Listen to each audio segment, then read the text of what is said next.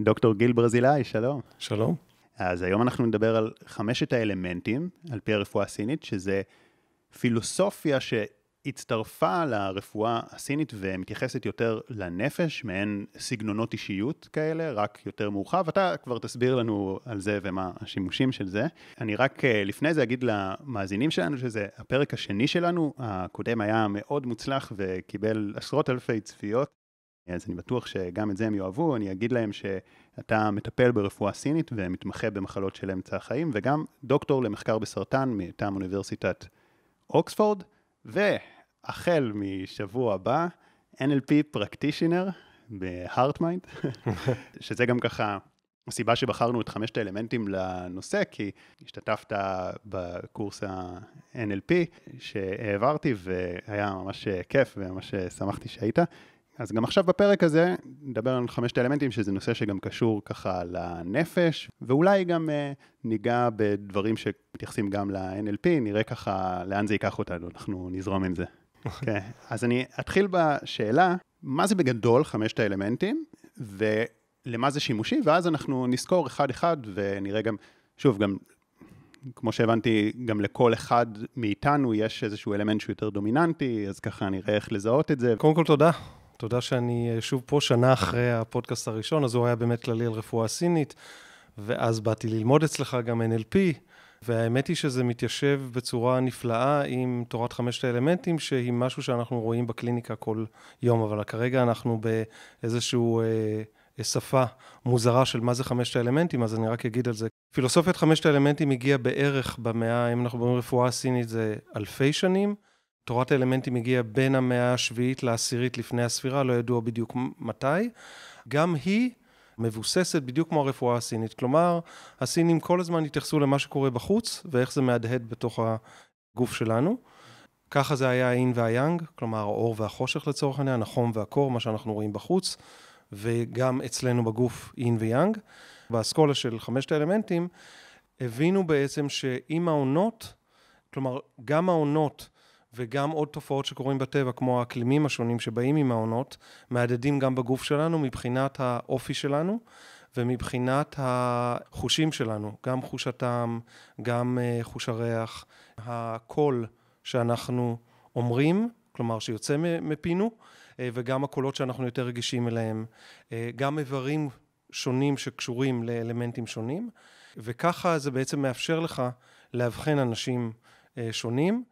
ולראות בעצם איך אתה יכול לגשת ולטפל בהם. לכן זה גם מתקשר באופן ישיר כמעט ל-NLP, מכיוון שברגע שאתה מזהה את האלמנט העיקרי אצל בן אדם אה, מסוים, אז אתה גם יכול לבחון ולבחור היטב איך אתה הולך לתקשר איתו את הטיפול שאתה הולך לעשות. אז כשאני מטפל במחטים, זה נורא קל לי, כי אני עושה מה שאני רוצה, על פי ההבחנה.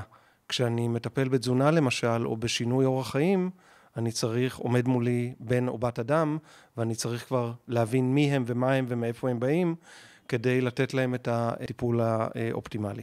כן, זה קודם כל מאוד עוזר למי שמטפל לאבחן ולעזור לבן אדם בדיוק כמו שהוא, אבל זה גם עוזר לכל אחד ואחת מאיתנו להכיר תכונות דומיננטיות יותר בעצמנו, מה הרגש שיותר מניע אותנו, עוד דברים שיש בכל uh, תיאוריה של סגנונות אה, אישיות, רק שזאת היא אחת עתיקה שכנראה יש לה הרבה ביסוס, וגם uh, להבין כל מיני קצרים בתקשורת וקונפליקטים. בכל צוות, או אני מניח גם בכל בן אדם, אנחנו רוצים שיהיה איזה איזון בין האלמנטים. אז נדבר על כל הדברים האלה כשנזכור את האלמנטים. אגב, למי שצופה בנו ביוטיוב, אז uh, שמנו פה uh, ייצוגים של כל אחד מהאלמנטים uh, לפי הצבעים וכזה, אז אולי ש... אנחנו נדבר עליהם, כן. כן, שנגיע, כן. נדבר על זה. אז אני רק אתחיל על ה... כל הרעיון של תורת האלמנטים מייצגת מחזוריות, mm-hmm. זה דבר ראשון. מחזוריות שיש בטבע, גם מחזוריות בבן אדם, ובגדול אנחנו נולדים עם אלמנט עיקרי. וקרוב לוודאי עוד אלמנט אחד או שניים משניים, כשאת האלמנט הרביעי והחמישי אצל בן אדם אנחנו פחות רואים. אבל בגדול יש לנו את כל חמשת האלמנטים, והרבה מאוד פעמים אתה רואה גם סטודנטים וגם אנשים שמתעניינים בזה, שכולם אומרים, אני עץ, אני אש, אני זה. יש את האלמנט העיקרי, אבל העולם הרבה הרבה יותר מורכב, כי גם בתקופות מסוימות בחיים שלנו, אנחנו יכולים לעבור כל מיני דברים שיכולים לחזק אלמנט מסוים, גם בסיטואציה מסוימת. כלומר, כשאני מטפל, אני הרבה יותר אדמתי, אנחנו נגיע אל האדמה, כי האדמה הוא אלמנט מאוד דואג ואכפתי, הרבה מאוד מטפלים ומטפלות, ולא משנה באיזה מקצוע. יש בהם הרבה מאוד אדמה.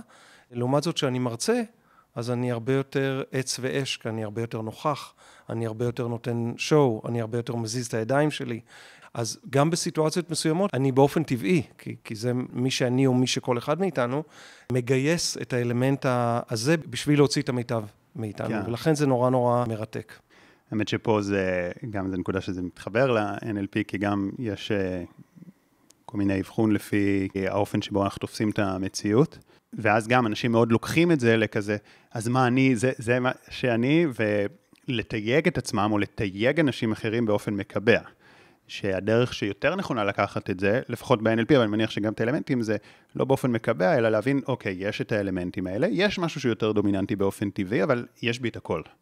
יש בי את הכל, ואני יכול, ברגע שאני מבין אם יש משהו שהוא יותר דומיננטי ומשהו שהוא פחות, אז איך אני יותר אה, מאזן, וגם לפעמים איך אני משתמש בחוזקות שלי, למשל, אם יש לי אלמנט שיותר דומיננטי, אז כנראה יש מקצועות מסוימים שיהיה לי יותר קל בהם, סוגי תקשורת מסוימים שיהיה לי יותר קל, דרכים ללמוד שיהיה לי יותר קל ללמוד את דרכם.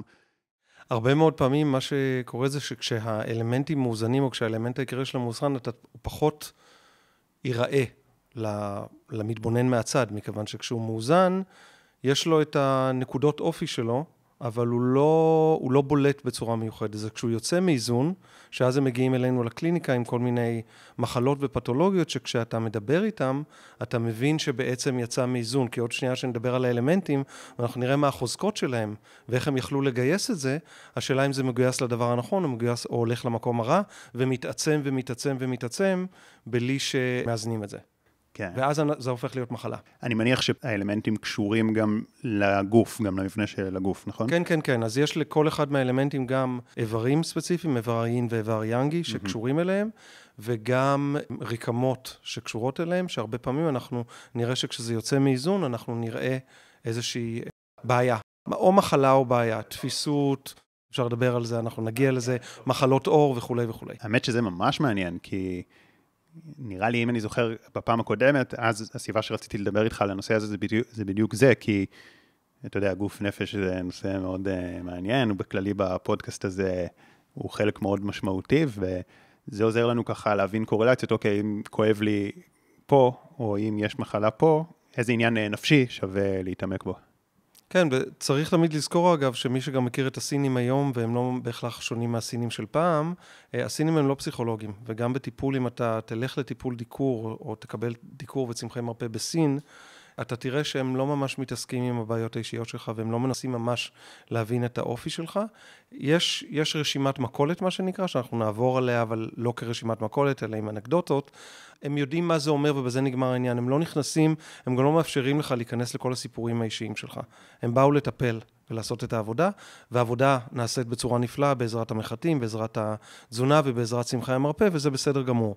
אז הם לא מנסים לעבוד על הפן הפסיכולוגי, אין פה שיחה. בעולם המערבי אנחנו לוקחים את זה להרבה יותר, כי אם אנחנו קולטים שמישהו צריך או לא צריך התייחסות מסוימת, אנחנו נגייס את השיחה הזאת וננתב את זה למקום הזה. כי זה לטובת כולנו. כן, אז בואו נתחיל עם אלמנט העץ. אלמנט העץ קשור לאביב, ואלמנט העץ הוא אלמנט אה, מרתק, יאנג בתוך היין, כלומר יוצאים מתרדמת החורף. תחשבו על, על סין, בייג'ין, בשיא החורף עם מינוס 20 ושלג. קפוא לגמרי. אז כשישבת בתוך ביתך ולא עשית הרבה, והיה לך הזדמנות לחשוב על כל מיני דברים ראשוניים, להעלות כל מיני רעיונות של מה אתה רוצה לעשות כשיתחיל להתחמם, כשיגיע האביב, ובעצם האלמנט העץ הוא אלמנט של הנבטה, צמיחה, כמו שאנחנו רואים אצלנו את החמציצים ואת הפריחה ואת ההתחלה כאילו של היציאה מהאדמה, זה אלמנט העץ בכל המובנים, גם במובן הפיזי וגם במובן הפילוסופי. זו התקופה שבה הרבה אנשים יוצאים ואומרים, עכשיו אני אתחיל לרוץ למשל. כי עכשיו בא לי, עכשיו בא לי להתחיל לעשות הליכות וטיולים, ואולי ללכת לים, שזה רק ההתחלה. זה הזמן הנכון, אחרי שהיית בתרדמת החורף והתעסקת עם עצמך, להתחיל להגיד, אוקיי, עכשיו אני אתחיל באמת לעשות את כל הפרויקטים האלה שתכננתי, וליצור. אז הם אנשים שהם מאוד יצירתיים, אנשים מאוד מאוד חולמניים, יש להם ביג אידיאז, מה שנקרא, ממש אבל ביג אידיאז, אבל כשהם יוצאים מאיזון אז מתחילה, מתחילה הבעיה. כי או הם יכולים להתפזר לכל הכיוונים, כי יש להם, הם יוצאים מהחורף עם 16 רעיונות, אבל אם עובדים בחברה נגיד, אז אומרים לו, וואו, וואו, וואו, וואו, יש פה עשרת אלפים שקל, אין לנו 16 פרויקטים להתחיל, אנחנו יכולים להתחיל רק באחד. אז הם יכולים לחלום גם ביום וגם בלילה, הם חולמים המון אגב בלילה, הם רואים דרך העיניים, הרקמה שקשורה אליהם זה העיניים, ואלמנט העץ המאוזן הוא מצד אחד חזק ומצד שני הוא גם גמיש. לכן הם קשורים גם לגידים ורצועות, כלומר לכל נושא של גמישות. Mm. אז אנשים שהם מאוד מאוד סטיף, הם אנשים שאלמנט העץ שלהם לא מאוזן, גם פיזית, אנשים שהם לא גמישים. ואנשים גם באופי שלהם, שלא זזים מהנקודה שלהם, זה עונת מעבר, וזו עונה שבה אתה צריך להיות, מצד אחד יש האקלים המזוהה איתה זה רוח, כלומר שאם הרוח יכולה להיות מאוד חזקה, היא הייתה הורסת אותה, אבל כשמדברים על עץ אידיאלי, זה עץ הערבה או במבוק לצורך העניין, שמצד אחד נראים דרדלה, אבל הם לא, הם כאילו הם יעופו עם הרוח, אבל הם יחזרו בחזרה בסוף. זה מצד אחד חוזק, ומצד שני הגמישות, שאלמנט העץ כשהוא מאוזן, או טיפוס אלמנט העץ, יהיה לו הרבה רעיונות, יהיה לו הרבה תובנות, יהיה לו הרבה כוח ורצון להתחיל לעשות, והוא ידע להוביל את זה עם הצוות הנכון, לגייס את האנשים הנכונים וכולי, אבל אם דברים יתקלקלו בדרך, הוא יודע לשרטט מסלול מחדש כמו ווייז. אלמנט העץ לא מאוזן, זה מחרפן אותו לגמרי. שם יהיה בעיה אמיתית, ואז זה יכול לקחת למקומות של או תסכול, או ההפך, יכול להיות צעקות, אלימות, אלימות מילולית כמובן, אלימות אה, פיזית, חירפון על כל מידותיו. אז זה הרגע שמניע אותו? הרגע שמניע את אלמנט העץ הוא כעס, אבל כעס נכון, כי כעס יוצר, כעס כשהוא במינון הנכון, מניע אותך לפעולה. אתה יכול להגיד, לא הלך לי איזה באסה ואתה מצייר מסלול מחדש, אם אתה עץ מאוזן, אתה עובר לשלב הבא ואתה אומר, אוקיי, לא הצליח, בוא נראה איך אנחנו כן עושים את זה. כעס, אם אתה לא מאוזן, לוקח אותך למקומות ה... שאנחנו מכירים שהם פחות טובים. או פנימית, שזה תסכול, לא מצליח לי, לא מצליח לי, והכל נבנה בפנים, חום, סטגנציה, תקיעות. הקול, אגב, של אלמנט העץ הוא קול אסרטיבי, וקול גם של צעקה, אבל צעקה בריאה. כלומר, רמת קול מרמה, מסיבה מאוד מאוד מוצדקת. כשזה לא מאוזן, אז אתה הולך למקומות של אלימות, ואז אתה צועק על כל אחד, כל דבר מעצבן אותך, אתה מדבר עם הידיים, אתה מאיים על אנשים, וכמובן שזה יכול גם ללכת לאלימות פיזית. אז מתי יהיה בעיות בגידים וברצועות? כשאלמנט העץ לא מאוזן, ואנחנו רואים נגיד מטופל שמגיע אלינו מאוד מאוד כועס, מתוסכל, חסר סבלנות, אין לו זמן, Mm-hmm. הוא קבע תור בשעה ככה וככה, הוא יכול לשאול אותך מתי אתה מוציא לי את המחטים, הטיפול הוא שעה. אבל כולל ההבחנה. אבל הם כבר, יאללה, נמאס לי לשכב פה. הם יכולים, כמובן שאם יש פקקים בדרך לקליניקה, אז הם יתחרפנו עליך. אם אתה נותן להם כל מיני עצות לשינוי אורח חיים או לשינוי תזונה, גם אם הם באו אליך לטיפול, גם אם באו אליי לטיפול תזונה, שום דבר, זה לא מתאים לי, זה אני לא אוהב, זה אני לא סובל, תמיד יהיה עם הידיים, ולחתוך כמה שיותר מהר. אז אנחנו נראה את זה בהמון המון מובנים, כי כמובן שזה מביא גם, גם ההתנהגות הזאת, זה יכול להתבטא בלחץ דם גבוה, זה יכול להתבטא בכאבים ראש, זה כל הדברים שעולים למעלה. כמו שכעס עולה למעלה. התנועה של זה היא למעלה, ואז אנחנו יכולים לראות אצלם אה, כאבי ראש, אנחנו יכולים לראות אצלם חלומות אלימים, כי יש הרבה מאוד חום שמצטבר בפנים, מביא גם לחלימה בלילה שהיא מאוד אלימה. אנחנו יכולים לראות שם חום שעולה למעלה, אנחנו יכולים לראות שם כאבי ראש, מיגרנות, שזה כמובן צורה עוד יותר קיצונית של uh, כאבי ראש. זה יכול לגרום ללחץ דם גבוה, לעלייה של עודפים, מה שנקרא למעלה, חום למעלה, כאבי ראש, מיגרנות, uh, כמובן יכול לגרום לשבץ ולהתקפי לב. תפיסות פה, זה משהו שמאוד מאוד משוייך ל, uh, לאלמנט העץ כשהוא לא בזה. אנשים שממש uh, תפוס להם פה, אתה נוגע להם, איי. שזה גם מאוד קשור לכאבי ראש. זה קשור לכאבי ראש, זה קשור לזרימת דם למעלה כמובן, כן. ומלמעלה למטה, אה, וזה קשור בכלל לזרימה של דם גם לגידים ולרצועות, מה שגורם לנוקשות הזאת. הפתיע אותי שאנשים לא יודעים את זה, אבל שהרבה כאבי ראש אפשר כאילו באיזה כמה נקודות לחיצה על הכתפיים להעביר, כי זה היה איזה קטע כזה בקורס, שמישהו ככה אמר, כואב לי הראש, לחצתי לו שם על איזה נקודה, טק, עבר, הוא בא ללכת הביתה, רגע שנייה, זה כאב לו רגע שידר לראש, עבר. אז כאילו מה שאתם צריכים לעשות זה רק תכתבו אפילו בגוגל, headache trigger point, ואז אתם יראו לכם תמונות איפה ללחוץ, אבל אה, אם אתם מפחדים אז תבואו לגיל, הוא ידקור המינו- אתכם. המינוס היחיד בזה, כן. אגב, הנקודה שאתה מדבר עליה פה, אה, היא נקודה שגם מורידה לחץ דם, ושזה טוב, אבל אם במקרה מישהו יש לו כאב ראש והוא לא מגדיר לך בדיוק מה יש לו, זה לא כאב ראש שטס עכשיו, זה לא מיגרנות שהוא סובל וכולי, אנשים עם לחץ דם נמוך, זה יכול לגרום להם להתעלף. אז לא יקרה שום כן. דבר, הם לא ימותו, הם יתעלפו, אבל צריך לשים- להיזהר עם זה גם. כן. אה, אם אתם מפחדים, אז אה, שיבואו אליך, תדקר אותם, ואז זה כזה הכי מדויק. אז אתה אומר שזה מעבר לרצועות וגידים. זה מעבר, זה נוקשות בכלל, הנוקשות הזאת יכולה להתבטא גם למשל אצל נשים, ה-PMS מה שנקרא, התופעות הקדם-וסטיות, כי אה, זה גורם לתקיעות של הכבד, ואז זרימת הדם היא לא טובה, ואז גם אה, יכול להיות המון המון המון כאבים אה, לפני המחזור, ועוד כל מיני דברים שקורים לפני ה- המחזור, וגם המחזור עצמו יכול להיות כואב, גושים, אה, קטנים או גדולים וכולי, וכל מיני תופעות שמלוות אנשים שסובלים מתקיעות של הכבד. כך שאלמנט העץ, אגב, הוא אלמנט נפלא, אתה צריך אותו תמיד בצוות, זה זה ש-go, go, go. אבל אם הוא לא מאוזן, הוא לא סופר אנשים, הוא מפטר בקלות, הוא לא מעניין אותו כל הסיפורים והבובה מייסס שיש לאנשים אה, לספר אותו, הוא תכליתי, הוא נורא רוצה לרוץ עם הפרויקטים, להצליח, לעבור לשלב הבא. אם יש לך אלמנט עץ בתוך הצוות או בתוך חברה, ולקחת ממנו פרויקטים והשבתת אותו, לקחת ממנו תקציבים, הוא נובל לגמרי. כאילו, זה מישהו שצריך המון המון אדרנלין, הוא נורא נהנה מלעשות דברים. ולשבת ורק לקבל משכורת, גם אם היא 100 אלף שקל בחודש, ולא לעשות כלום, לא בשביל אלמנט העץ. כן. מישהו אחר יספור את הכסף. טוב, האמת שזה ממש מעניין אותי, יש לי עוד הרבה שאלות, אבל נראה לי שזה יהיה יותר מעניין אחרי שנבין את אלמנט האש ועוד כמה אלמנטים, ואז נבין גם על קצרים בתקשורת, אה, נבין את זה ככה יותר לעומק. אז נראה לי, נעבור ל... כן, נעבור לאש, ואז כזה נדבר על ה... על... מעולה. אני גם אגיד, אגב, על אלמנט העץ, שאתה רואה אותו מאוד בקליניקה, זה אותם אנשים שבחדר ההמתנה מדברים בטלפון בקולי קולות, כי הם אנשים מאוד חשובים. וכשהם מגיעים אליכם, כמובן, לא, לא סוגרים את הטלפון אף פעם, תמיד ישמעו את הצלילים. הם תמיד יבקשו אולי לענות גם על הזה, אולי שהנייד יהיה לידם. יש המון המון דברים שרואים אצל אלמנט העץ. צריך לדעת לנהל אותם, וזה מה שיפה גם במה שאנחנו לומדים ברפואה הסינית, וה-NLP נתן לי עוד כל מיני כלים להתנהל מול אנשים אה, מהסוג הזה, וזה נפלא. היום אז בקליניקה, אתה התחלת לשלב NLP וכאלה? בוודאי, כן? בוודאי. איך, באיזה אופן מעניין? באופן השיחה שלי ברפור, או מה שבא אחרי זה, איך לשאול את השאלות נכון, איך לא לחפור, למשל אלמנט העץ, אסור לחפור, לא מעניין אותו ההיסטוריה שלו, ואל תעז להתקרב לחיים הפרטיים ומה היה, ואל תנסה להיות פסיכולוג. אתה צריך מאוד לשאול את השאלות בצורה הנכונה. ואגב, הרבה מאוד מהמילטוניות, שאתה יכול לספר על זה יותר, מילטון מודל זה שפה שמעבירה מסרים וסוגסטיות ומעצימה, דפוסי שפה, כן. זה דברים שפחות מתאימים לאלמנט העץ. יש נגיד אלמנט, נגיע לאלמנט האדמה למשל, אלמנט שמאוד מתאים לו, גם אלמנט האש מאוד אוהב את זה. מילטון מודל מתאים לכולם, כי כשאתה אומן במילטון מודל, הבן אדם לא יודע שאתה אפילו משתמש בדפוסי השפה האלה שהם אה, חודרים את ההגנות ומשפיעים, אבל אולי מה שאתה מתכוון, לא מתאים לו דמיון מודרך, אולי. לגמרי לא. כן.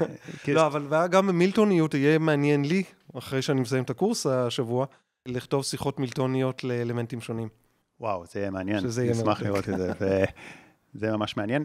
שוב, מילטון זה תמיד מתאים, כי, זה, כי גם אפשר להשתמש בזה באופן שיחתי לגמרי, אה, אבל באמת דמיון מודרך זה לא מתאים לכל אחד. מי שיותר שומר כעסים בבטן ופאסיב אגרסיב זה גם עץ או שזה זה גם? עץ בצד השני של המטבע. כלומר, זה או, או, או כעס והוצאה החוצה, או תסכול ושמירה פנימה.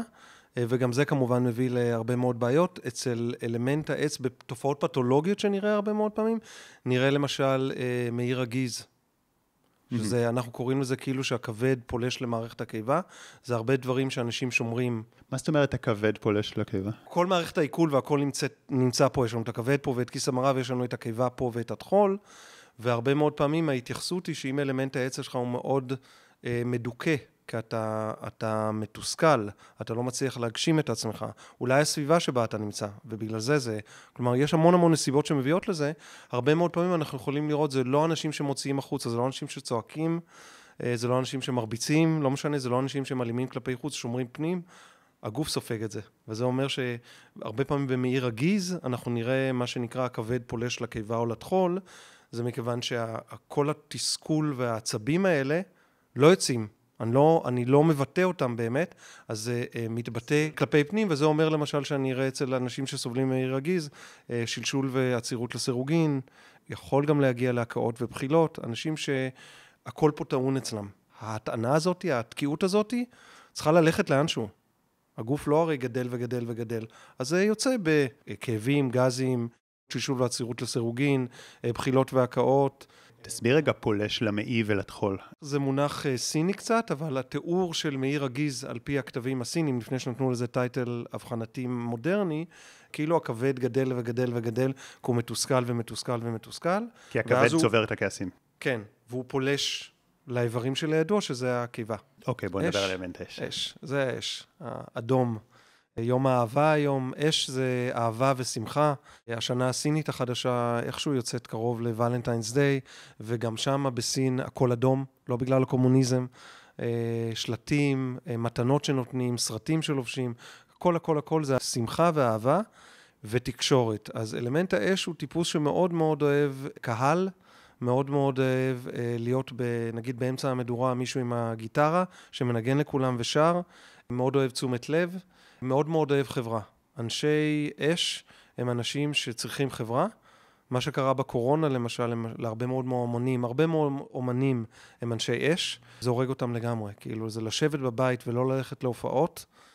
לא כשהם בוחרים שיהיה להם סיבוב הופעות או לא, אבל שסוגרים להם את הבסטה, מה שנקרא, ומשאירים אותם בארבע קירות, זה זוועה מבחינתם, אין מי שישמע אותם, ותקשורת נורא נורא נורא חשובה להם. אז גם אנשים שנגיד אה, אלמנט העץ, אם הוא ילחץ יד, הוא ילחץ יד בצורה מאוד מאוד אסרטיבית, ימחץ לך את היד ותוך שנייה ייקח אותה. אלמנט האש זה המון המון חום. הוא גם ייגע בך. לא תמיד טוב, בטח לא בעידן מיטו, אבל אין מה לעשות. אלמנט האש נורא אוהב שמסתכלים גם eye to eye. כשהוא לא מאוזן, אנחנו נראה אנשים שלא מסתכלים בעיניים. אנשים מאוד מאוד מחובים, אנחנו נראה שאין להם את הניצוץ בעיניים, הם צריכים ניצוץ, יש איזו התלהבות. נורא נורא בא להם לבוא להתראיין לפודקאסט, או להרצות בכיתה, או, או באמת להיות, כאילו להציג מצגת, זה כיף להם, זה אדרנלין, זה, זה איזה ריגוש זה. כמו כל דבר יש כשהם באובר. אז יש אנשים שהם מגזימים, אני, כשאני מלמד על האלמנטים בבית ספר, אז אני מראה דוגמאות של עדי אשכנזי באחד מהראיונות אצל יאיר לפיד, כשהוא עוד היה, אה, כשהיא מדברת על זה שהיא הלכה לסוכנות דוגמנות, והיא מדברת רק על עצמה ועצמה ועצמה ועצמה, זה אנשים שעצמם כל הזמן. ואני גם מראה את מירי מסיקה, והיא אומרת שם, אחד המשפטים הכי מפורסמים של מירי מסיקה זה אני רוצה לשכב עם כולם. זה אנשים נורא נורא, ואני לא חושב שזה מה שהיא התכוונה, אבל הרעיון שלה שהיא אוהבת מגע, היא אוהבת קהל, היא אוהבת להתחבק, להתנשק. זה מאוד מרגש אותה, זה כאילו פידבק כל הזמן. כשלוקחים מהם את זה, הם גמורים, מה שנקרא. כשהם בוחרים מתי הפסקה, כשהם בוחרים מתי סיבוב ההופעות, או מתי הפסקה משנת הלימודים, זה מעולה. אבל כשלוקחים מהם את זה וזה, הקרקע נשמטת מהם. מה שמשמח אותם זה אהבה ושמחה. והם האנשים שכמובן שכשהם לא מאוזנים לצד השני, הם מחובים לגמרי. אין להם שום חשק לכלום, שום דבר לא מרגש אותם, שום סדרה לא מעניינת אותם, שום לפגוש או מפגש חברתי וארוחה עם חברים באש. לא מעניין. זה כשחוסר באש, כשהאש מחובה. צריך לנסות להבין ממה זה קרה. הרבה פעמים זה יכול להיות מטראומה, בלי להרחיב, המילה טראומה היא מאוד מאוד רחבה, וקשר בין אלמנטים אחרים, אז יכול להיות שאלמנט אחר הוא יותר מדי דומיננטי, ואז האש אצלך היא מאוד מאוד מחובה, ואז לא בא לך לעשות כלום. לא בא, אין לך שום חשק לשום דבר. שום דבר לא מרגש אותך. לא הסרט הזה מועמד ל-60 אוסקרים, לא מעניין אותך. תגיד, זה שנגיד מים לרוב מכבים אש, אש שורף עץ, זה קשור? יש לזה גם ככה דיבור? אז שכחתי להגיד שבמסגרת המחזוריות של האלמנטים, כל אלמנט מזין את האלמנט הבא, ויש אה, אלמנטים שמבקרים ומווסתים את השני אלמנטים שאחריהם, כלומר המים מווסתים את האש, וזה נורא נורא חשוב, כי אם אני לצורך העניין עומר אדם, סתם אני אומר, ואני מופיע עכשיו שש הופעות ביום, ואני נורא כיף לי עם כל, עזוב את הכסף, אבל נורא כיף לי עם כל הקהל והמגע ולצרוח וזה, אני מקלה את עצמי מהר מאוד, זה אנרגיה, זה צ'י, אני צריך לאכול, אני צריך לישון, אני צריך לנשום, אני צריך להיות רגוע. זה, כולנו צריכים את זה, זה חלק ממה ששומר עלינו בריאים. אז אם אני באובר, ואני אומר, לא אכפת לי, אני, זה מה שאני בא לי לעשות. אני עושה עכשיו סיבוב הופעות שלושה חודשים, שש הופעות ביום, שיקפצו לי כולם, לא מעניין אותי מי אומר לי מה. בסוף יראו את זה, כלומר, אתה מקלה את עצמך. מה שאלמנט המים עושה כאלמנט מווסת, זה מרגיע אותך, שלא יתווצר יותר מדי חום בגוף, שלא יהיה יותר מדי אש בגוף. כי אחרת אנחנו נתחיל לראות פתולוגיות של אש בלב, מניה ודיפרסיה, למשל, זה אש לא מאוזנת. עודף. מאוד פעמים. עודף, ואז יש צניחה. זה כן. ככה וככה. כן. אז כאלה דברים כאילו שאנחנו יכולים לראות. מה אז, הקשר בין האש והעץ? כי על שניהם דיברנו בינתיים. העץ מזין את האש, הוא, מצ... הוא נותן בעצם, העץ משמשת כחומר בעירה לאש, אז נותן איזשהו, אה, מספק לו את הדם ואת הצ'י ואת החשק לעשות משהו, כשהשיא שלו זה האש. כלומר, אני התחלתי את כל הרעיונות, אני התחלתי עכשיו פרויקטים חדשים נורא נורא מרגשים, שיא המימוש, גם שיא היאנג, זה האש. לא בהכרח הפירות, אבל כבר הפרחים. אגב, אלמנט האש, כמו שאמרנו, נורא אוהב להיות במרכז ויפה. פרחים יפים זה אלמנט האש. זה. הפרחים הכי יפים זה אלמנט האש גם. ומה העניינים הפיזיים של חוסר איזון? איך זה יתבטא בגוף? אז חוסר איזון יכול להיות, כמו שאמרתי, יותר קשור לעודף, כאילו של למאניה, ואז יכול להיות אה, אה, דיפרסיה. הג'וקר למשל זה דוגמה אה, לזה, כלומר אתה, אתה או צונח, הסרט הג'וקר, אתה או צונח למטה או שאתה מוצא עם עצמך עם הרבה מאוד בעיות נפש, אבל של עודף, צחוק בלתי נשלט. אנשים שצוחקים באופן בלתי נשלט, לא אנשים שמתפקים בצחוק מארץ כן. נהדרת, אלא שמאבדים את זה לגמרי. הרבה מאוד מהמחלות נפש אה, אה, קשורות, לא רק, אבל הרבה פעמים הן קשורות לאלמנט האש. ובגוף איך זה מתבטא? אז זה בעיקר מה שנראה, ודברים אה, אוקיי. שקשורים ללב, מכיוון שהאיבר שקשור לאלמנט האש זה, ה- זה הלב והמעי הדק, אנחנו הרבה מאוד פעמים נראה דברים שקשורים ללב, כאבי לב, פלפיטציות, אה, דפיקות לב. גם דברים שקשורים ללחץ דם, זה לא רק העץ, זה יכול להיות גם קשור. אז כל מיני כאלה דברים שקשורים לאלמנט אי סדירות, קצב הלב, האם הוא קצב סדיר, או קצב שכל פעם קופץ ומשתנה, כאלה דברים אנחנו נראה. הלב עצמו ברפואה סינית הוא הקיסר, ולכן הוא, ה... הוא לא הדבר הראשון שנפגע. יש הרבה מאוד דברים שייפגעו על הדרך לפני שהקיסר נפגע. ולכן אנחנו נראה הרבה מאוד פתולוגיות על הדרך או תמרורי אזהרה שיגידו לנו שדברים פה יוצאים מחוסר איזון לפני שהלב נפגע. אני חושב שזה לא רחוק אגב ממה שקורה אצלנו כבני אדם גם. מחלות לב באמת, ברור שיש גם צעירים ויש כמובן אסונות למיניהם של כל מיני מומים שלא ידעו ולא ראו.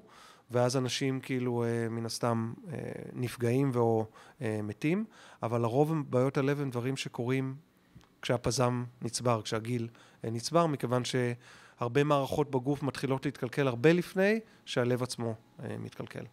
אוקיי, אז בואו נדבר על אלמנט האדמה. אדמה. אה, אדמה על פי הרפואה הסינית זה האלמנט שמאפשר שינוי וגם יציבות. הצבע שלו הוא, הוא צהוב, אה, צהוב כתום. אה, נגיד הירק שמזוהה עם אלמנט האדמה על פי הרפואה הסינית זה דלת, שזה המתוק הנכון. אנחנו רגילים למתוקי במבה וכאלה דברים, זה לא המתוק שהסינים התכוונו אליו, ופירות. עכשיו, מבחינת התהליך של האלמנטים, האדמה זה האלמנט הדואג, האכפתי, האמפתי, לא סתם אומרים את הביטויים כמו עם האדמה. אנשי שיחה, אנשים שמאוד אוהבים לדבר, אנשים שמאוד אוהבים יציבות, והאיברים שקשורים לאדמה זה הטחול והקיבה. ולכן הרבה מאוד פעמים כשאלמנט האדמה לא יציב, ואני תכף אדבר מה זה דוגמאות לאלמנט האדמה לא יציב, אנחנו נראה גם בעיות במערכת העיכול שיכולות ללכת או לעולם הבחילות, צרבות והקאות, או יותר לעולם הצניחת איברים, אה, כובד בפלג גוף תחתון, כאבי שרירים ושלשולים למשל, גזים, התנפחויות, כאלה דברים, שלא בהכרח נובעות רק בגלל האוכל. נכון שאפשר להגיד, אכלתי חומוס אז בגלל זה יש לי גזים. זה נכון, אבל לא לכולם זה עושה גזים. אז כנראה יש אנשים שזה עושה להם יותר ויש אנשים שזה עושה להם פחות. וזה באמת שאלמנט האדמה הוא לא יציב. מה זה אומר שאלמנט האדמה הוא לא יציב? כמו שהם יכולים להיות אמפתיים, יכולים לקחת את זה לעולם דאגני מאוד. זה אותם אימהות או אב, אבות שאומרים לילדים שלהם, לוקחים אותם עד לבסיס, כשאתה נכנס לחדר שלך תתקשר אליי, או נגיד לטיסה, לוקחים אותם לנתב"ג, אחרי זה אה, כשאתה עולה למטוס תכתוב לי, כשאתה נוחת תכתוב לי, כשאתה מגיע למלון תכתוב לי, תשלח לי כל יום, אה, לא יודע מה, תמונות כדי שאני אראה שאתה נהנה וטוב לך. אה, זה אנשים שנותנים הרבה מאוד אה, סביב אוכל, אוכל שהוא מזין, אלה שנותנות ארגזים וקופסאות. באופן כללי, חרדות וחשיבת יתר זה זה? אז חרדות זה יכול להיות גם דברים אחרים, אבל חשיבת יתר זה בהחלט, זה אנשים שכל הזמן, נגיד לפני השינה, שעה וחצי הם יושבים ומסכמים מה היה היום, ומי אמר למי מה, ומי לא אמר למי מה, ואיך דיברו, יכולים להיות רגישים גם, וגם מה הולך להיות מחר. מחר אני הולך לדבר עם אה, שחר, והוא הולך להגיד לי ככה, וזה בטוח יהיה ככה. הם כבר יש להם את כל התסריטים בעולם. אנשים שקצת חופרים לעצמם, ואז למשל הם לא נכנסים לשינה, אז חלק, כשאנחנו מגדירים נגיד בעיות שינה ברפואה סינית, אז אחת הפתולוגיות של קושי בלהירדם, זה, אנחנו שואלים אותם האם זה אתם סתם מסתכלים על התקרה ולא מצליחים להירדם, שזה משהו אחר, או האם אתם כל הזמן בלופ של מחשבות, כל הזמן אה, מסכמים מה היה ומה יהיה. וזה אנשים שיש להם חולשה באדמה, אנחנו גם נראה דברים סביב אכילה, תיאבון, אוכל. יכול להיות שטוב להם, הם מאוזנים, אז יש להם הבישול והאהבה והכל טוב והכל במינון נכון, יכול להיות באובססיה. יכול להיות אנשים שיש להם... אז החשיבת יתר היא חוסר באדמה או עודף באדמה? חשיבת יתר היא חוסר באדמה.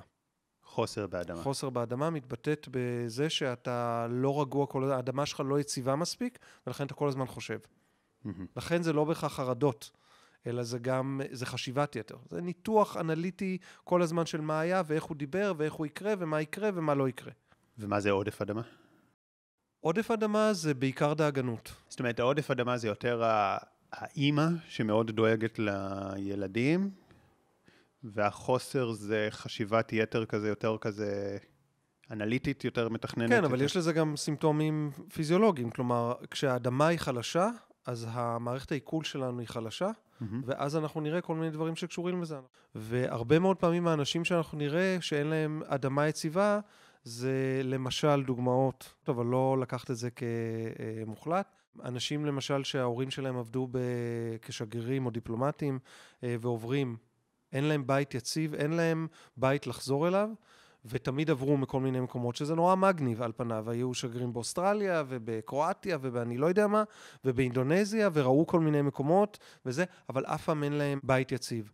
אנשים שההורים שלהם התגרשו כמובן, או שכמובן בבית יכול להיות שהיו יחסים מאוד מאוד מאוד לא נעימים, אין להם את מקום לחזור אליו, את הבית המכיל והמפנק והנותן. הזה ועם אוזן אה, קשבת.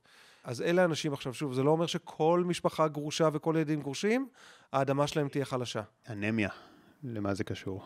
אז שוב, אנמיה זה מחלה מודרנית, זו הסתכלות מודרנית.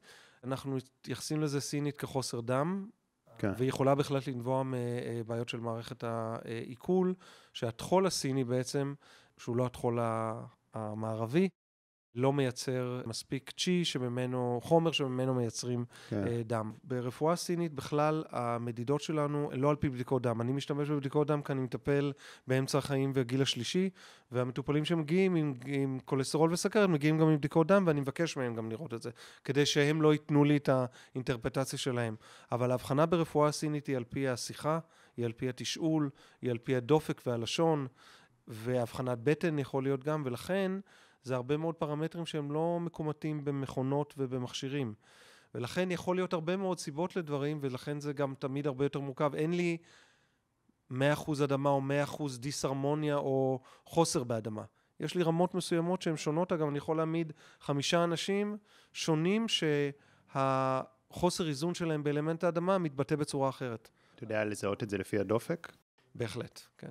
שזה קטע מגניב, מה שאתם עושים עם הדופק. כשבן אדם נמצא באיזשהו שינוי בחיים שלו, זה יכול לגרום לו לחוסר באלמנט האדמה, אם השינוי הזה לא הולך כל כך טוב?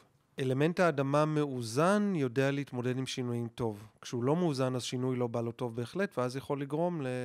באמת ל...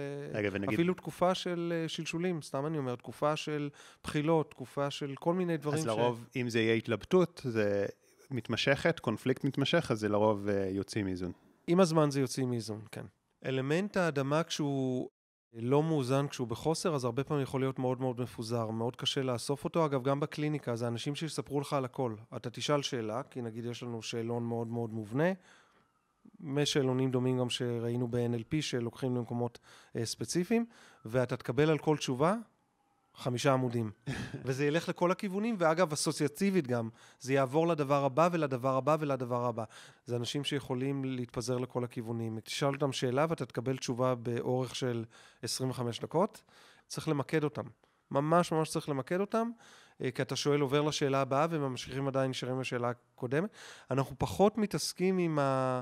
לתת ציונים, אם זה עודף באדמה או חוסר באדמה, כי זה הרבה פעמים נראה ברמת הפתולוגיה. כלומר, אנשים לא באים אליי ואומרים, אני לא מאוזן באדמה.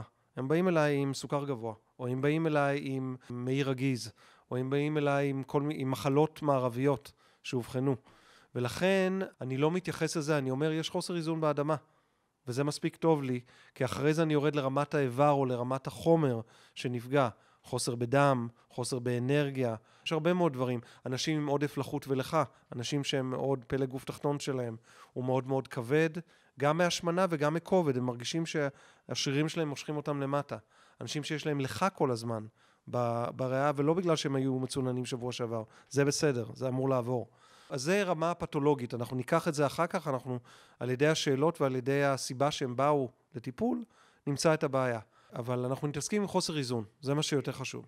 בעצם, אדמה זה גם מקושר מאוד לנוכחות, קרקוע, נוכחות, ריכוז, ואמרת גם שכל חוסר האיזון הוא הרבה חוסר מיקוד, בלבול, חוסר יציבות. זה נכון להגיד שכאשר הוא מאוזן אז דווקא יש הרבה נוכחות והרבה רוגע והרבה יציבות? כן, כן. כן. זה ממש, אה, זה המשפחה, זה כאילו איזושהי יציבות מאוד מאוד, ולא משנה מה גודל המשפחה, אבל זה איזשהו, אתה יודע לאן, בוא הביתה, אתה יודע לאן אתה עכשיו, חוזר. עכשיו, נגיד איזה, שאלה שהיא באופן כללי, לא רק על האדמה, אלא על כל האלמנטים שדיברנו עד כה. בעצם, לכל בן אדם יש גם את האלמנט היותר דומיננטי שלו, נכון? אז נגיד שהאלמנט הדומיננטי של בן אדם הוא אדמה. איפה הכי סיכוי שיהיה לו חוסר איזון? מבחינת המעגל, זה יכול להשליך גם על מי שמבקר אותו, שזה העץ. כלומר, המון, האלמנט האדמה, מה שקשור אליו זה לך ולחות הרבה מאוד פעמים, ואם יש לנו הרבה מאוד לחות בגוף שלנו, שזה אומר השמנה לצורך העניין, זה אומר כולסטרול, בצקות, כאלה דברים, זה דוגמאות רק אה, לדברים, אז זה יתקע את הזרימה של צ'י ודם. כי כשיש לנו בצקת למשל, אז אין זרימה אופטימלית ושינוע של נוזלים שיוצרים את ההתנפחות הזאת, ולא משנה איפה זה קורה. אלה דברים כאילו שיכולים לפגוע ביחסים שלו עם העץ. זה יכול בהחלט לפגוע רק באלמנט עצמו, ואז אנחנו כמעט תמיד נראה בעיות סביב קיבה. יגידו לנו שהבטן שלי סמטוחה, היא תמיד כואבת, אה, גזים, מתנפח מכל דבר, שלשולים או עצירויות, כל מיני כאלה דברים, וגם יכול להשפיע על אלמנט הבא שהוא מזין אותו, שזה אלמנט המתכת שנגיע לדבר עליו, ואז יש המון המון ייצור של לך, וזה אנשים שיש להם לך בריאות כל הזמן. ולא בגלל כן. שהם מעשנים, או לא בגלל שהם, אה, כלומר, זה יכול להשפיע גם על הבא, זה יכול להשפיע על מי שמבקר אותו, זה יכול להשפיע עליו עצמו. כן. ואיך אנחנו נדע? אנחנו נשאל את השאלות, ואז אנחנו נראה מה נפגע. טוב, אני מרגיש ש... שעדיין יש לי פה שאלה על הדומיננטי הזה, אבל אולי נדבר על כולם, ואז אני אחדד את השאלה לגבי זה, כי אני חושב אני ש... גם אגיד, כן. אגב, שאנשים שאין להם, שהאדמה שלהם היא לא יציבה הרבה פעמים, אנחנו גם ברמה הלא דיקורית, נציע להם כאורח חיים להתחבר לאדמה, או ללכת ולעבוד באדמה, או לעשות הערקה, מה שנקרא. אנשים שנמליץ להם ללכת על הקרקע, להתחבר לקרקע, לכדור הארץ, או בשדות, או ב... בים כמובן וכולי. יש פילוסופיה שלמה ועשרות אלפי מחקרים על earthing ו-grounding. כן. כדי לעזור להם להרגיש יציבים שהם על משהו... שזה, גם אמרת שחוסר איזון באדמה גורם לבעיות שינה, ובאמת ללכת יחפים על אדמה או על חול או זה, זה מרדים. כי זאת אומרת, זה עוזר להירדם אחר כך בלילה. ומוריד דלקתיות. כן. כל הנושא של grounding ו earthing הגיע מהטור דה פרנס וכאלה דברים, זה מדעי לגמרי. יש הרבה מאוד סרטונים לזה וגם מחקרים, אבל זה התחיל עם אגודת האופניים, שכל ערב אחרי שהם עשו מאות קילומטרים או עשרות קילומטרים באופניים, מכסים אותם בנייר כסף ומחברים אותם להארקה, והם הולכים לישון עם זה, כדי להוציא איתם את כל הדלקתיות שבגוף, כי התהליך הזה הוא טראומטי לגוף, וההארקה שלנו, חיבור שלנו לכדור הארץ, בעצם מסיר ממנו עודפים של דלקתיות. לכן זה גם טיפול בכאב, אגב. כל הנושא של grounding ו earthing זה טיפול פנומנלי ב... איזה קטע, לא ידעתי את זה. ותגיד, אז עץ, אתה הולך ביער. אז זה נחשב גם קרקוע, או שזה דווקא נחשב מאזן את אלמנט העץ, אם זה עץ? אני חושב שזה יותר קשור לאדמה, לאדמה. מאשר את העץ, כולל חיבוקי עץ למיניהם, שגם זה סוג של תרפיה. אני לא מכיר את הפילוסופיה מאחורי זה, אבל ראיתי ואני יכול להבין למה. איזה. כל הנושא של התחברות לטבע ונגיעה באדמה ועשייה וגידול, אגב, של דברים וקצירה של דברים, של, של פירות וירקות, זה ההתחברות שלך לאדמה ולפרי. ולתחושה כן. היציבה הזאת. מיד נמשיך בפרק. רק רציתי לספר לכם, שאם אתם אוהבים את הפודקאסט, אני מזמין אתכם להצטרף בחינם אל קבוצת הוואטסאפ הסגורה, שבה אני שולח פעם בשבוע משפט השראה, פלוס תוכן מעצים ואיכותי. קישור ההצטרפות נמצא בתיאור למטה. כשהיינו בתאילנד, אז יצאנו לאיזה מסלול קצר יחסית, שאמור להיות של שעה, ואחריו היינו אמורים לחזור בסירה, אבל בסוף גם התבלבלנו במסלול, זה היה שלוש שעות, ומסלול מאוד מאוד קשה, כאילו בעליות תלולות שאתה חייב לתפוס בעצים, וגם לא הייתה סירה בדרך חזרה בגלל שהיה מהסוער, אז היינו צריכים לחזור.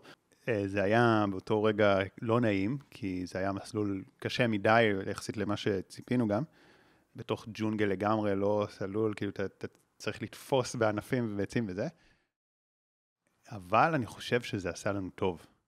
שהיה משהו בכמה שעות לגעת בהמון עצים שעשה טוב, אני ככה מרגיש, או לפחות, תשמע, יכול להיות שזה גם פלסטר, כי, כי זה מה שאמרתי לעצמי וללנה באותו זמן, תקשיבי, זה כזה כדי לעודד אותה, כי היא הייתה ממש מסכנה שם, אה, באמת, כאילו היא לא ציפתה לזה, והיא באה בכלל בגפגפים וזה, ו... לו, זה, עשה לנו טוב, כאילו כולם מדברים על זה שלהיות ביער זה טוב, ולגנת עצים זה טוב, אבל אני חושב שזה עשה משהו, כאילו אחר כך היה לנו ימים מאוד טובים. מה שיכול להפוך את החוויה הייתה אולי ליותר קשה, שזה היה אה, אזור בלתי מוכר לכם. כלומר, אם הייתם הולכים ליער שאתם מכירים, או למקום שאתם מכירים, כי אתם אוהבים את הים, אז הייתם מקורקעים לים, או לא, לא לים, אבל לחול ולאדמה שם, והייתם מרגישים מאוד מאוד נוח. ייתכן והטרק הזה שעשיתם, שבו גם נאבדתם והייתם צריכים למצוא את דרככם בזה, יוצרת גם איזשהו אה, פחד, ואז זה פוגע בכל החוויה של הקרקוע.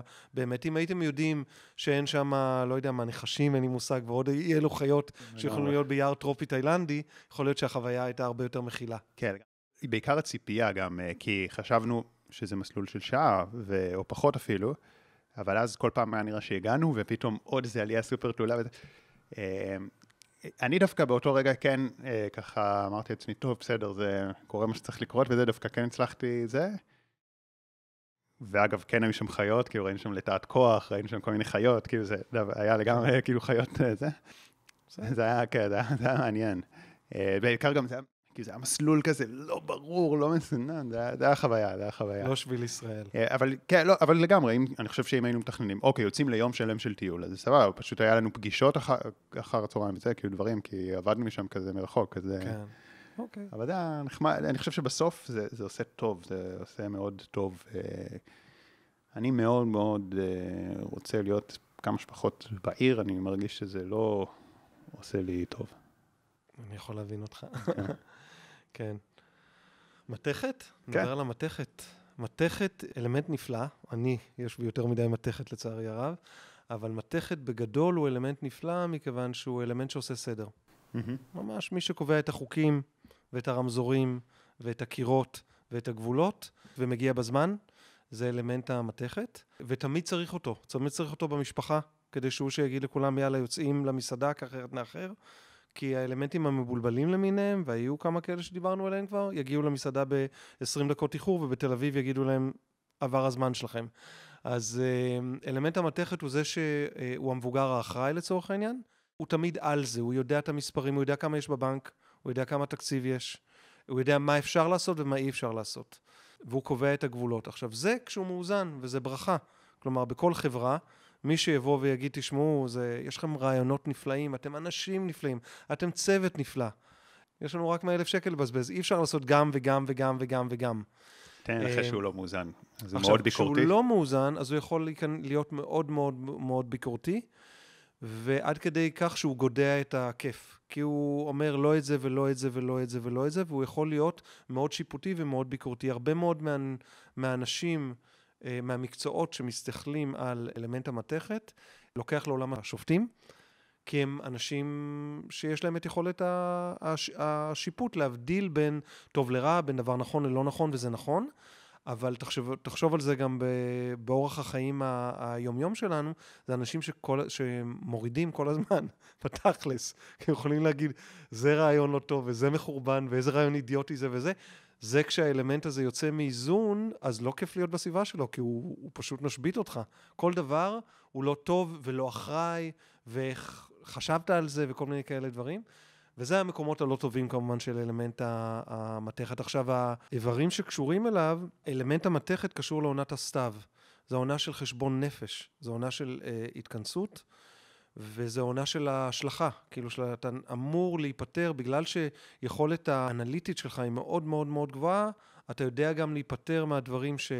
נגיד, בוא נניח, אם נסתכל על המסלול השנתי, אז התחלת עם העץ, אמרת, וואלה, בוא נתחיל את זה ונתחיל את זה, ואיזה כיף, האביב הגיע, סוף סוף חם ואני יכול לעשות המון דברים. הגעת עם האש, עוד יותר התלהבת, עם האדמה אתה כבר רואה את הפירות של כל הדברים האלה, ועכשיו מתחיל, מתחילים דברים להתייבש ולנבול, ואז השלכת כאילו קורית, ואז אתה אמור בעצם להיפטר מהדברים שפחות עבדו טוב, כדי שאתה תישאר עם המינימליזם. וזה גם קורה לנו, אגב, סביב היהדות, זה קורה לנו נפלא, זה קורה לנו בדיוק ביום כיפור. הסתיו, השלכת, יום כיפור, במקרה גם עם הרפואה הסינית, זה התקופה של ההתכנסות וחשבון נפש. איך הייתה לי השנה? מה עבד, מה לא עבד, מה עשיתי טוב, מה היה כיף ומה היה פחות כיף וכולי. כשהם מאוזנים, הם יודעים לעשות את הרשימות האלה ולהגיד, אוקיי, אז בוא נפסיק עם זה ובוא לא נדבר עם זה, נגיד, אני אומר, ובוא ננתק את זה ובוא נפסיק עם זה וכולי. ואתה מתחיל להיכנס לתהליך ההתכנסות הפנימית. כשאתה לא מאוזן, אז אתה לא יודע לעשות let go. אז זה אנשים שהם אוגרים הרבה מאוד פעמים. ומה זה אומר אוגרים? זה אספנים. אתה יכול לראות את זה אצל אנשים שאתה יכול להיכנס לדירות שלהם, ויש להם עדיין את העולם הזה, אה, או לעיתון משנות ה-60. אה, כל הספרים שבעולם, אף פעם לא זורקים ספר, אף פעם לא זורקים בגדים.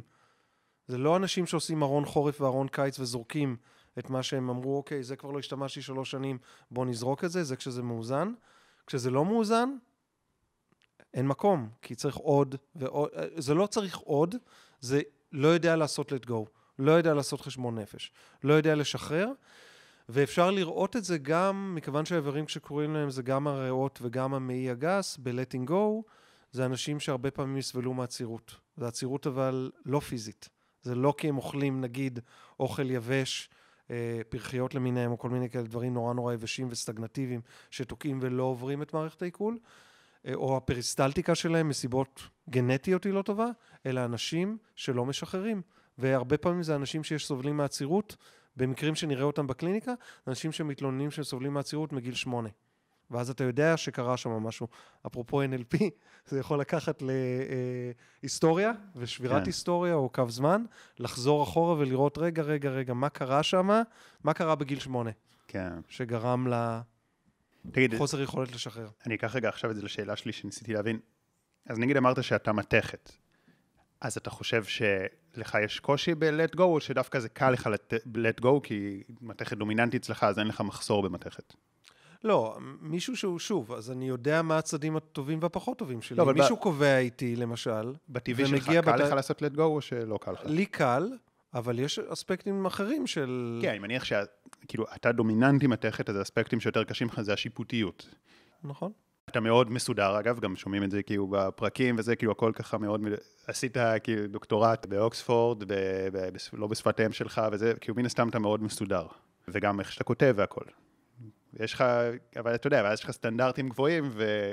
ואתה גם אחראי ומדויק וזה, ויש לך סטנדרטים גבוהים, וזה מעצבן אותך שאנשים אחרים לא בסטנדרט הזה. או אנשים שמזלזלים, נכון? כן, אז... זה מה שאני בא להגיד, אז כאילו, אם המתכת דומיננטית אצלך, אז כאילו האתגרים, האתגרים שלך יהיו בעודף, אבל דווקא בחוסר אתה תהיה סבבה, זאת אומרת, כאילו, אין לך איזה בעיה מיוחדת של let go, כאילו, אתה לא אגרן או משהו כזה. אני לא, אבל אני אומר שוב, אה, מכיוון שאנחנו הרבה פעמים, הרי יש לנו רשימת מכולת של סימפטומים נפשיים, רגשיים או אה, פיזיים. כמו שאמרתי, אני יכול לשים פה עכשיו עשרה טיפוסי מתכת והם יהיו שונים באיך שזה מתבטא אצלם, אז קשה מאוד להגיד, בשביל זה אנחנו תמיד כל הזמן חוזרים לשפה העיקרית שהיא חוסר איזון. כן. ואז על ידי התשאול הרפואי שאני אשאל בקליניקה, אני אבין איפה ההתבטאות הזאת הולכת. כי יכול להיות שהיא הולכת רק למקום אחד, אנשים שסובלים מעצירות. או רק למקום, בגלל שזה, אה, האיבר הנוסף שקשור לזה זה הריאות, אה, והאור הוא הריאה השלישית, אז הרבה פעמים אנחנו נראה פתולוגיות שקשורות לאור שם. אז הרבה פעמים זה ייקח לסימפטומולוגיה אחרת לגמרי, אבל אף אחד הוא לא מושלם. גם כשאני יודע לאן באיזה איכויות לוקחת אותי המתכת, סדר, יכולת להוציא דברים לפועל וכולי וכולי וכולי, אין שום ספק שהרבה פעמים כשמישהו נגיד מזלזל, מטופל או מטופלת מזלזלים, ביטולים למיניהם, איחורים, כל מיני כאלה דברים, באים לי פחות טוב. הביקורתיות שלי, ברור שהיא אה, בעוכריי בהמון, לפעמים אני רואה כמה זמן אני מבזבז על לחשוב על מישהו, אני יכול להגיד בהחלט שגם בקורס NLP אתה פתאום קולט כל מיני שיפוטיות שיכלה להיות לי וקרתה, ופתאום עכשיו אני מסתכל אחורה ואני אומר, stop, אני ממש מכריח את עצמי אה, להסתכל על זה כ- כמישהו אחר.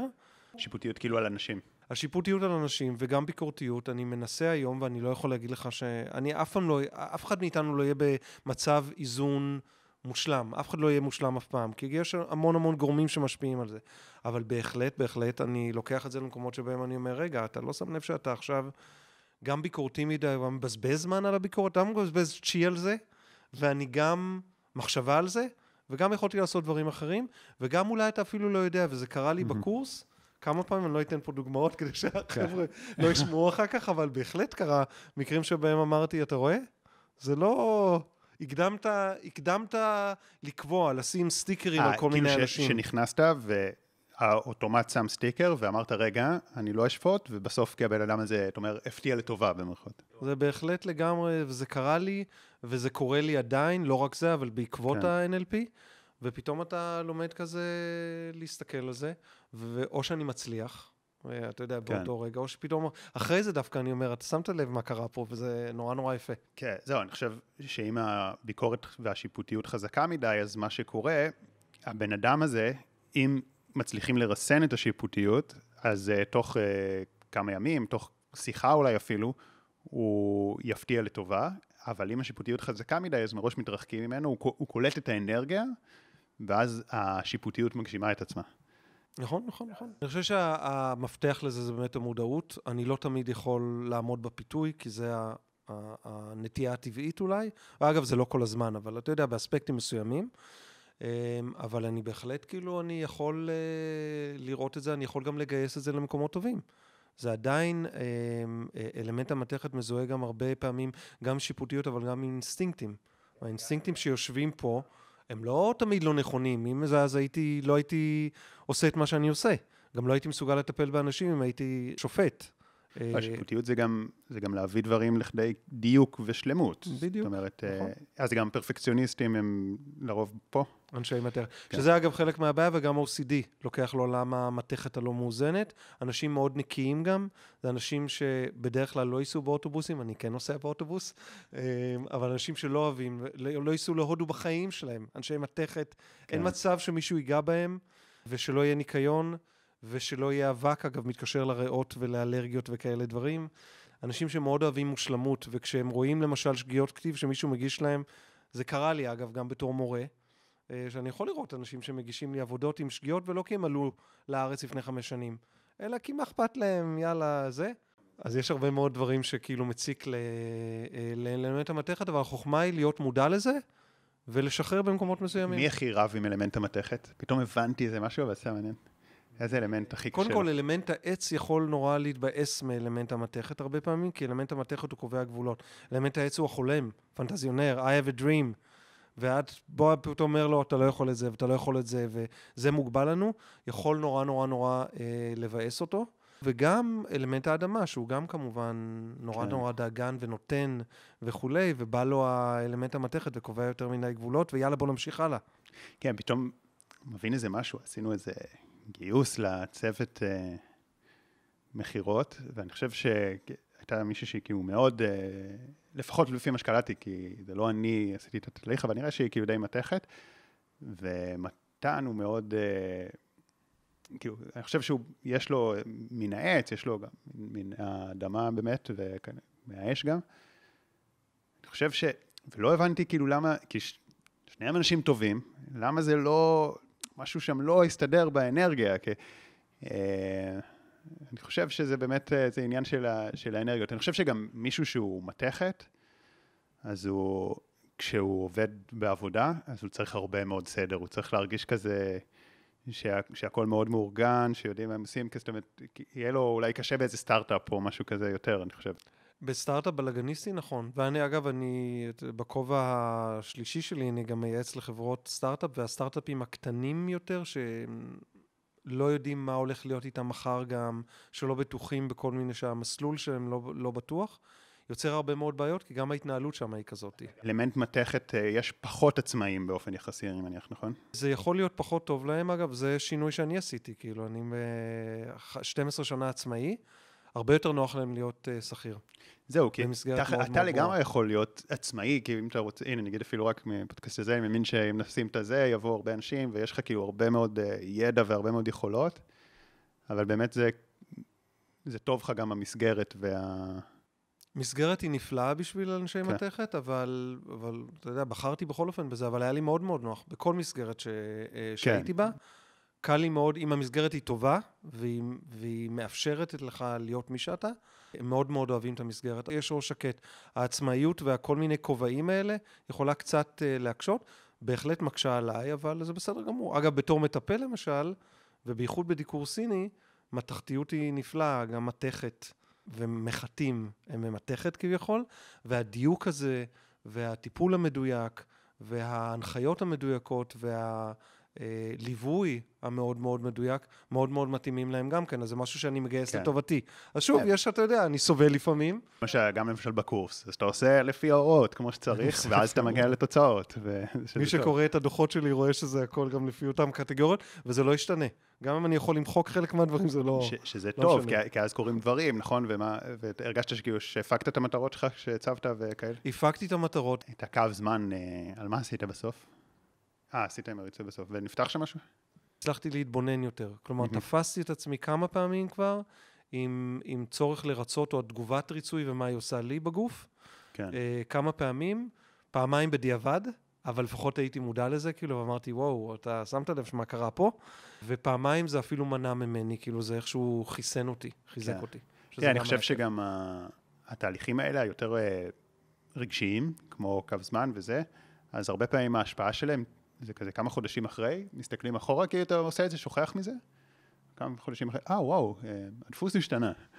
לפחות ככה אני מרגיש הרבה פעמים. כן, גם אל תשכח שאנחנו בשלושה חודשים מתרגלים כמעט כל שבוע, כמעט כל שבוע טכניקה חדשה, זה לוקח, זה, זה גם יוצר, זה לא טוב למתכת, זה לוקח הרבה... כן. היית, נגיד, אם היית אומר, קורס NLP או רפואה סינית, אתה לומד דיקור, דיקור זה 1, 2, 3, 4, גם יש 14 מרידיאנים ויש אה, 365 נקודות, זה מאוד מאוד מסודר. אם אתה בא ואומר, עכשיו אתה לומד גם את הטכניקה הזאת, ועכשיו אתה מסתכל מפה, ועכשיו מסתכל... וואו. קשה, לי למשל הרבה יותר קל לתרגל משהו שאני מתחבר אליו, והוא הדבר, מאשר ללמוד הרבה מאוד שיטות.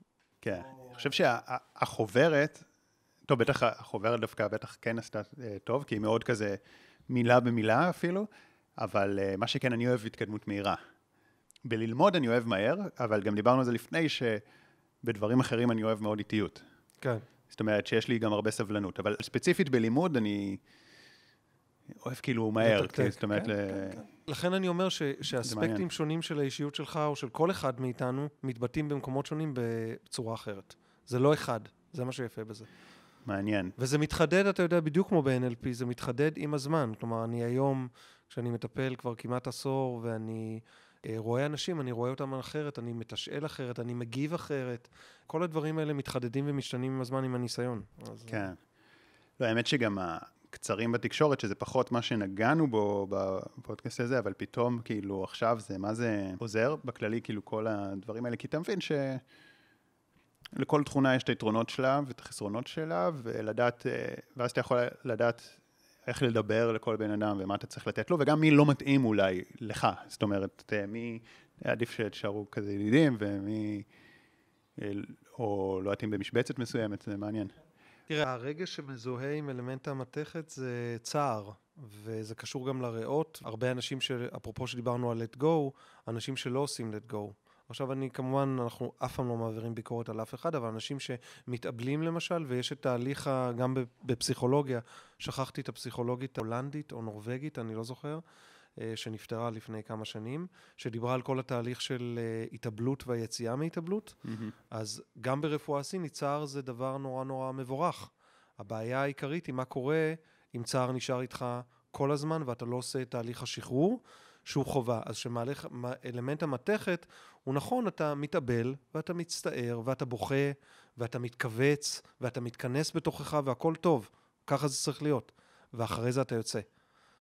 הלאה וממשיך הלאה, ומוצא את המקום של הצער או את ההתאבלות שהייתה לך, ומוצא את זה. ולעומת זאת, אם אתה לא מסוגל ואתה נתקע עם זה, אז הכל נתקע. כלומר, האוויר נתקע פה, אתה לא מצליח לנשום, זה אנשים מאוד מכונסים, זה אנשים שמאוד מפוחדים, זה אנשים שמתחילים גם להת... להתקפל פנימה וכולי, ומתחילים לסבול מבעיות שקשורות לנשימה ולחוסר תנועה, וכו' וכו' וכו' וכו'. אז אלה, זה עוד אספקטים שקשורים. בעצם אתה אומר שצער זה חלק טבעי מהתהליך של לשחרר דברים?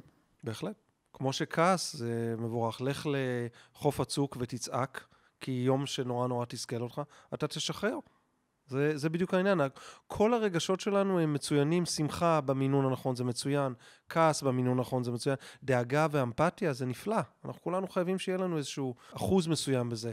כמובן צער וגם פחד. פחד, פחד זה אלמנט המים, אז אני כבר עובר לאלמנט המים. אבל אה, אלמנט המים זה האלמנט האחרון, אה, שמקושר גם לזקנה ולמוות, אה, וגם לתהליך ההיריון ולידה מחדש, זה כאילו סוגר את חמשת האלמנטים. הוא קשור לכליות ולשלפוחית השתן ברפואה סינית, והוא קשור לרגע של הפחד. עכשיו, פחד הוא נפלא, כי אם לא היה לנו פחד, והיינו רואים נחש מולנו, או טיגריס מולנו, ואומרים, מה אכפת לי, והולכים, סופנו היה ברור לגמרי. פחד מניע אותנו גם לפעולה, אז כשיש פחד באיזון זה מצוין. כשאתה נמצא נגיד בבית ואתה כל הזמן מפחד שמישהו יבוא, ואתה כל הזמן, ואתה לא מצליח לישון מזה, ואתה לא מצליח לעשות כלום וזה משתק אותך, זה כמובן משהו מאוד מאוד לא טוב. זה עודף פחד שמוביל לחוסר, זה, זה מתיש אותנו בסופו כן. של דבר. הרגש הוא הפחד, אבל האופי, מה שמזוהה עם אה, אנשי המים האמיתיים, זה אנשים שהם אה, שב"כניקים לצורך העניין, זה אנשים שלא יודעים עליהם כלום. לא יודעים מה הם מרגישים, לא מתלהבים, הם לא מביעים התלהבות מכל דבר. יש כאלה שאתה אומר להם, אם אתה תבוא ככה ואתה תעשה ככה, יהיה לך כיף, והם יגידו, וואו, באמת, ואתה תראה את הניצוץ בעיניים, אנשי המים זה, אוקיי, הפוך שום מהאש. דבר. הפוך, אבל זה לא הפוך שהוא בעייתי. כן. זה מי שהם, הם אנשים שהם מכונסים בפנים, אנשים שעושים המון המון חשיבה, יודעים בדיוק מה הם רוצים לעשות ומתמידים בזה. והרבה מאוד ספורטאים למשל, בייחוד ספורטאים אולימפיים, הם אנשי מים, נופל וקם, מתאמן כל יום, מתאמן שמונה שעות. החלטת שאתה הולך להיות, אה, לזכות באולימפיאדה או להיות מקום ראשון ואני לא יודע מה, ואתה תהיה. אתה תגיע ליעד שלך, הם לא מוותרים. בניגוד לקופצנים למיניהם, כמו אנשי העץ, שמתלהבים ועוברים לדבר הבא, ויש להם המון המון רעיונות, וחצי מהם נופלים על הדרך כי אין להם סבלנות. אנשי המים הם אנשים שמתמידים בעשייה כל הזמן, ומתקנים גם מה שצריך לתקן וממשיכים הלאה. ולכן אמרתי שבמשפחה טובה או בעסק טוב, תמיד יש לך את כולם. יש לך את המתלהבן, יש לך את הרעיוניסט, יש לך את השקול, יש לך את זה שדואג שכל הצוות יהיה מרוצה, יהיה לו אוכל ונשנושים כל הזמן, זה האדמה, ויהיה להם אוכל בריא, ויש לך את המתמידן שאומר, רגע, רגע, אנחנו לא מוותרים על הפרויקט הזה. בוא נעשה תיקונים, בוא נמשיך, בוא נתעורר בבוקר ונעשה את זה שוב. ה-workaholics למיניהם, הרבה פעמים אנשי מים, שכל הזמן הם יגיעו ליעד, אבל הם לא עושים המון רעש וצלצולים, זה הכל ככה מתחת למים, ממש כמו מים. שקט, אני לא מדבר כשיש צונאמי אה, וגלים מאוד מאוד גבוהים, לא רואים אותם, לא שומעים אותם, אין וואו וצניחות, יש... אז למה זה אוקיי. פחד דווקא? כי גם פחד הוא סוג של אה, משהו פנימי. בסופו של דבר, זה לא משהו שיש איתו רעש וצלצולים, וזה גם משהו שמניע לפעולה. זה עוד רגע שמניע בסופו של דבר לפעולה. מה ההבדל בין הפחד של המים לדאגות של האדמה? כי דאגה יכולה להיות להמון דברים, היא לא בהכרח מפחדת. דאגה, אז אתה אומר, אתה יותר מתייחס לחשיבה? לחשיבה האינסופית. זה כאילו אנשים שהם הם, הם כל הזמן חושבים, כל הזמן חושבים. רגע, אז פחד מגיע מחוסר במים, או מעודף במים. זאת אומרת, מישהו מים, יהיה לו פחד, או שדווקא מישהו מים לא יהיה לו פחד? יהיה לכולנו פחד, אינשאללה, כי אחרת אנחנו נהיה בצרה. כשאלמנט המים הוא לא מאוזן, אני חושב שזה נוטה יותר לחוסר. חוסר ב- באלמנט המים יגרום לאנשים לפחד יותר ולא פרופורציונלית. בוא נגיד את זה ככה, נגיד אמרת שאתה יותר נגיד מתכת, אז הרגש הדומיננטי שלך, או נגיד הרגש ה... שעושה לך יותר צרות זה צער, או דווקא רגשות אחרים? שדווקא בצער יותר תאורטית מאוזן. יכול לעשות לי צער, אבל אני צריך לפגוש אותו. אני חושב שכן, לכל בן אדם יש איזה רגש כזה, רגש מכאיב, הכוונה שהוא יותר קשה לו להתמודד איתו, אז אחד זה פחד, אחד זה כעס, אחד זה קנאה, אשמה, דברים כאלה. אז נגיד מישהו מים, אז יהיה לו יותר קשה עם פחד, או שדווקא הפוך, דווקא הוא יהיה יותר בטוח בעצמו? הוא יהיה יותר מסוגל להתמודד עם הרגש הטבעי של פחד. אהה, אוקיי. זה בדיוק העניין. זאת אומרת, יהיה יותר אמיץ דווקא, יותר אה, בטוח. יכול להיות אמיץ. עכשיו, כשהם לא מאוזנים, אז זה יכול לקחת או לאנשים שהם משותקים מרוב פחד, או אנשים שהם קרלס לגמרי. כלומר, אותם אנשים שעושים בנג'י שש פעמים בחודש, וכל הזמן מחפשים את הדבר הבא, כבר אה, מרתון אה, איש הברזל זה קטן עליהם, וצריך עוד ועוד ועוד איזשהו משהו עם, עם צניחות לפה ונפילות לפה וקפיצות מפה, ואנשים שאין להם שום מושג במה יכול להיות מסוכן, אנשים שחוצים את הקו, זה אנשים שאלמנט המים שלהם לא מאוזן לצד השני. מהצד אחד יכול להיות השיתוק של פחד, שלא מאפשר לך לעשות כלום, כי אתה מפחד לצאת מהבית. קורונה, אתה מפחד, כל אחד שמשתעל לידך, אתה בטוח שזה קורונה. להיכנס לסופר, להיכנס לאוטובוס, להיכנס למקומות שבהם יש סיכוי שאתה תחשף למשהו, אז עדיף להישאר בבית. שלא יבואו לבקר אותך גם בני משפחה, חס וחלילה, או חברים. זה כשהפחד הוא משתק, זה כשאלמנט המים הוא לא מאוזן. הצד השני זה אנשים שהם... אין להם, לא מפחדים משום דבר. ואז הם שוברים רגליים, ויכול להיות כן. גם חס וחלילה... לאיזה איבר זה קשור? כליות ושלפוחית השתן. אה, עכשיו, תחשוב, שלפוחית השתן, אנשים שמפחדים, אנשים שעושים פיפי במכנסיים. זה ההסתכלות על זה, כאילו, ה... זה האמירה סביב זה. אנשים שהפחד שלהם לא מאוזן, זה אנשים שהם עושים פיפי במכנסיים. תגיד, עכשיו אחרי שדיברנו על הכל, אתה חושב שלכל בן אדם יש את האלמנט הדומיננטי יותר גם? או שזה לא בהכרח?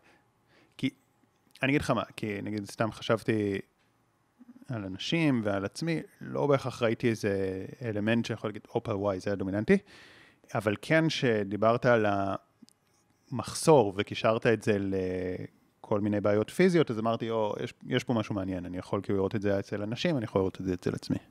מפת האלמנטים אומרת שיש לנו בסופו של דבר את הכל, ו... אבל יש לנו אלמנטים יותר דומיננטיים. עכשיו, יש אנשים שיגידו שיש רק אלמנט אחד שהוא הכי דומיננטי, ואז משני, ואז אולי שלישוני, ואז השניים האחרים כמעט אף פעם לא רואים אותם. יש כאלה שיגידו שסיטואציות מסוימות במקומות מסוימים ותקופות שונות, מקומות שונים אולי, מוציאים מאיתנו כל מיני אה, דברים.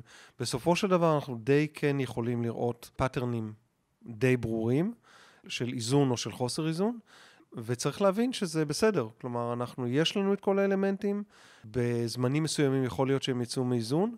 בתכלס, בעברית עממית זה מה החוזקות ומה החולשות שלנו. אה, זה מה שבסופו של דבר אה, מוביל. ולא צריך גם להיבהל אם בתקופות מסוימות חלק מהאלמנטים שלנו יוצאים מאיזון, כל עוד אנחנו מודעים לזה. עכשיו, הרבה פעמים, כמו שאמרתי, המטופלים ומטופלות לא יגיעו אם אני לא, מו- אני כן. מרגיש שאני יותר מפחד. הם כן יגידו שהם מתעוררים אה, חלומות עם סיוטים. הם כן יגידו שהם ישנים לא רע. הם כן יגידו שהם לא מצליחים להירדם. הם כן יגידו שהם מוצאים התפרצויות של כל מיני מחלות עור וכולי. זה ייקח אותנו לכל מיני מקומות, וזה אף פעם לא אספקט אחד. אני כן אגיד שבהתנהלות ובעבודה שלי עם מטפלים ומטופלות, האלמנטים נותן לי עוד אספקט שעוזר לי גם להבין איך לדבר איתם ואיך לעבוד איתם על האתגרים הרפואיים שהם מגיעים איתם. וזה מה שיפה בזה. וזה חשוב אגב מאוד גם בעולם המכירות, ש-NLP מאוד מאוד מקושר אליו. אם אתה יודע שיש לך בוס שהוא אלמנט העץ העיקרי שלו, זה בן אדם שמאוד מאוד מכוון מטרה וקצר סבלנות. אם אתה נכנס אליו בבוקר ואתה אומר, אל תשאל, התעוררתי בבוקר, והמכונת כביסה נתקעה, והזה, ואז הכלב השתין על אני לא יודע מה, ואז היו פקקים. אחרי ארבע ש- וחצי שניות איבדת אותו, זה לא מעניין אותו בכלל. כלומר שכשאתה יודע מי זה הבן אדם, אתה יודע גם איך לעבוד איתו. וזה נכון גם לגבי מטופלים, גם לידי המשפחה, גם לידי בני בנות זוג אה, וכולי. זה רק דוגמה אחת, אבל יש הרבה מאוד דוגמאות. אם אתה יודע שאתה עובד עם אלמנט האדמה וזה בן אדם מאוד מאוד מודאג, אתה צריך שיהיה בך איזושהי אמפתיה, גם אם אתה אלמנט מתכת שהוא הרבה יותר קר, או אלמנט עץ שהוא הרבה הרבה יותר קר, אתה עובד עם מישהו שהוא מאוד מאוד מודאג ומאוד מאוד מאוד קשה לו וכולי, אתה לא יכול להגיד לו, יאללה, זה לא עובד. כלומר, אתה צריך להתחבר, זה אפרופו רפור, או החיבור הזה, ההשתוות, ה- היכולת שלך להציג את עצמך כמישהו שמקשיב. מה אתה עושה עם זה וכמה אתה יכול להכיל את זה? אלוהים גדול. אבל זה כאילו ה- היכולת ל- להבין מי יושב, שפת הגוף של המטופל שלך, הצבעים והמרקמים שאתה רואה מולך, הביגוד שאתה רואה מולך, כל הדברים האלה מעידים על משהו. וזה נותן המון המון uh, כלים שהם מאוד מאוד חשובים, כי הם יביאו את, המטופ... את האנשים שאתה עובד איתם להישגים הכי טובים שלהם, ול... או לאיזון, או להיפטר מהמחלה, או להישגים, אם זה בחברה וכאלה דברים. טוב, גיל, אז אני אשים גם קישור לאתר שלך, שיש שם הרבה מאמרים מעניינים ומתכונים ויותר דברים על, ה... על הגוף הפיזי, זאת אומרת, היום לקחנו את זה יותר לנפש, אבל אה, זה בסוף אה, על רפואה סינית, אה, על אתגרים במיוחד של אמצע החיים, לחץ דם, השמנה, סכרת, ואני רוצה להגיד לך, תודה רבה, היה ממש מעניין. תודה רבה לך, היה כיף גדול.